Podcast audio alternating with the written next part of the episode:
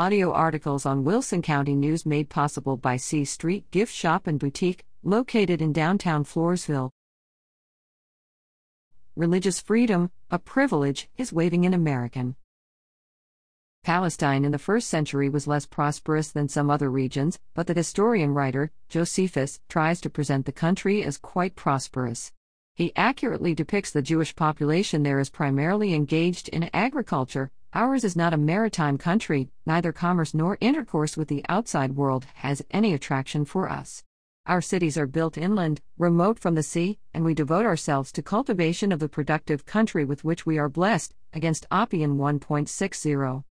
The chief products of Palestine were the staples of olives, wine, and cereals.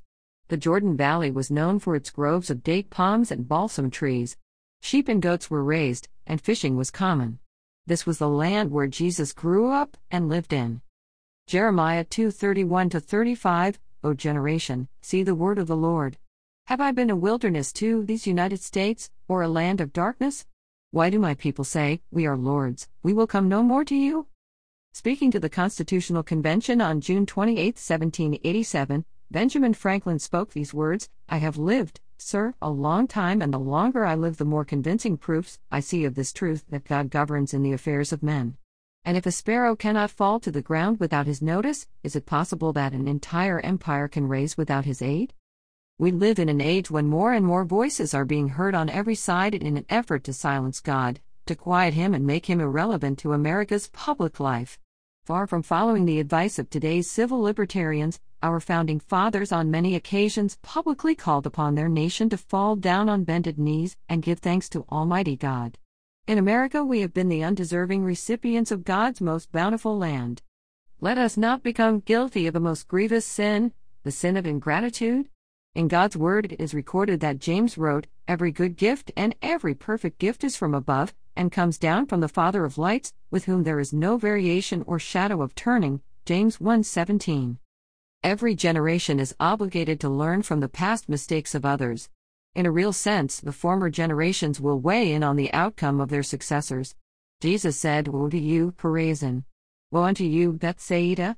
For if the mighty works, which were done in you, had been done in Tyre and Sidon, they would have repented long ago, sitting in sackcloth and ashes.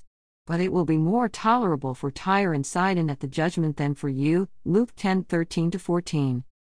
Religious freedom, while we still have it, is a privilege that so many people have not yet really learned to appreciate. For the person who is not a Christian, it is a squandered blessing.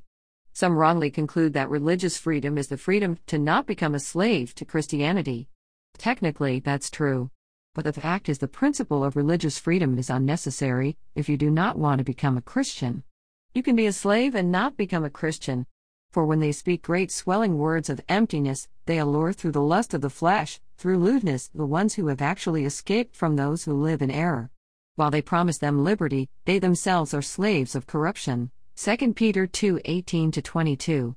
Religious freedom really shines, however, when such freedom allows one to become a Christian and to become free of the bondage of sin and death. Romans 8 1 11. That is the true spirit of religious freedom.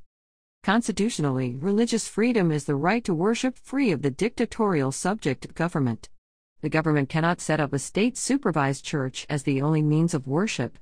A one world order will do exactly that. Your freedoms are waning quickly.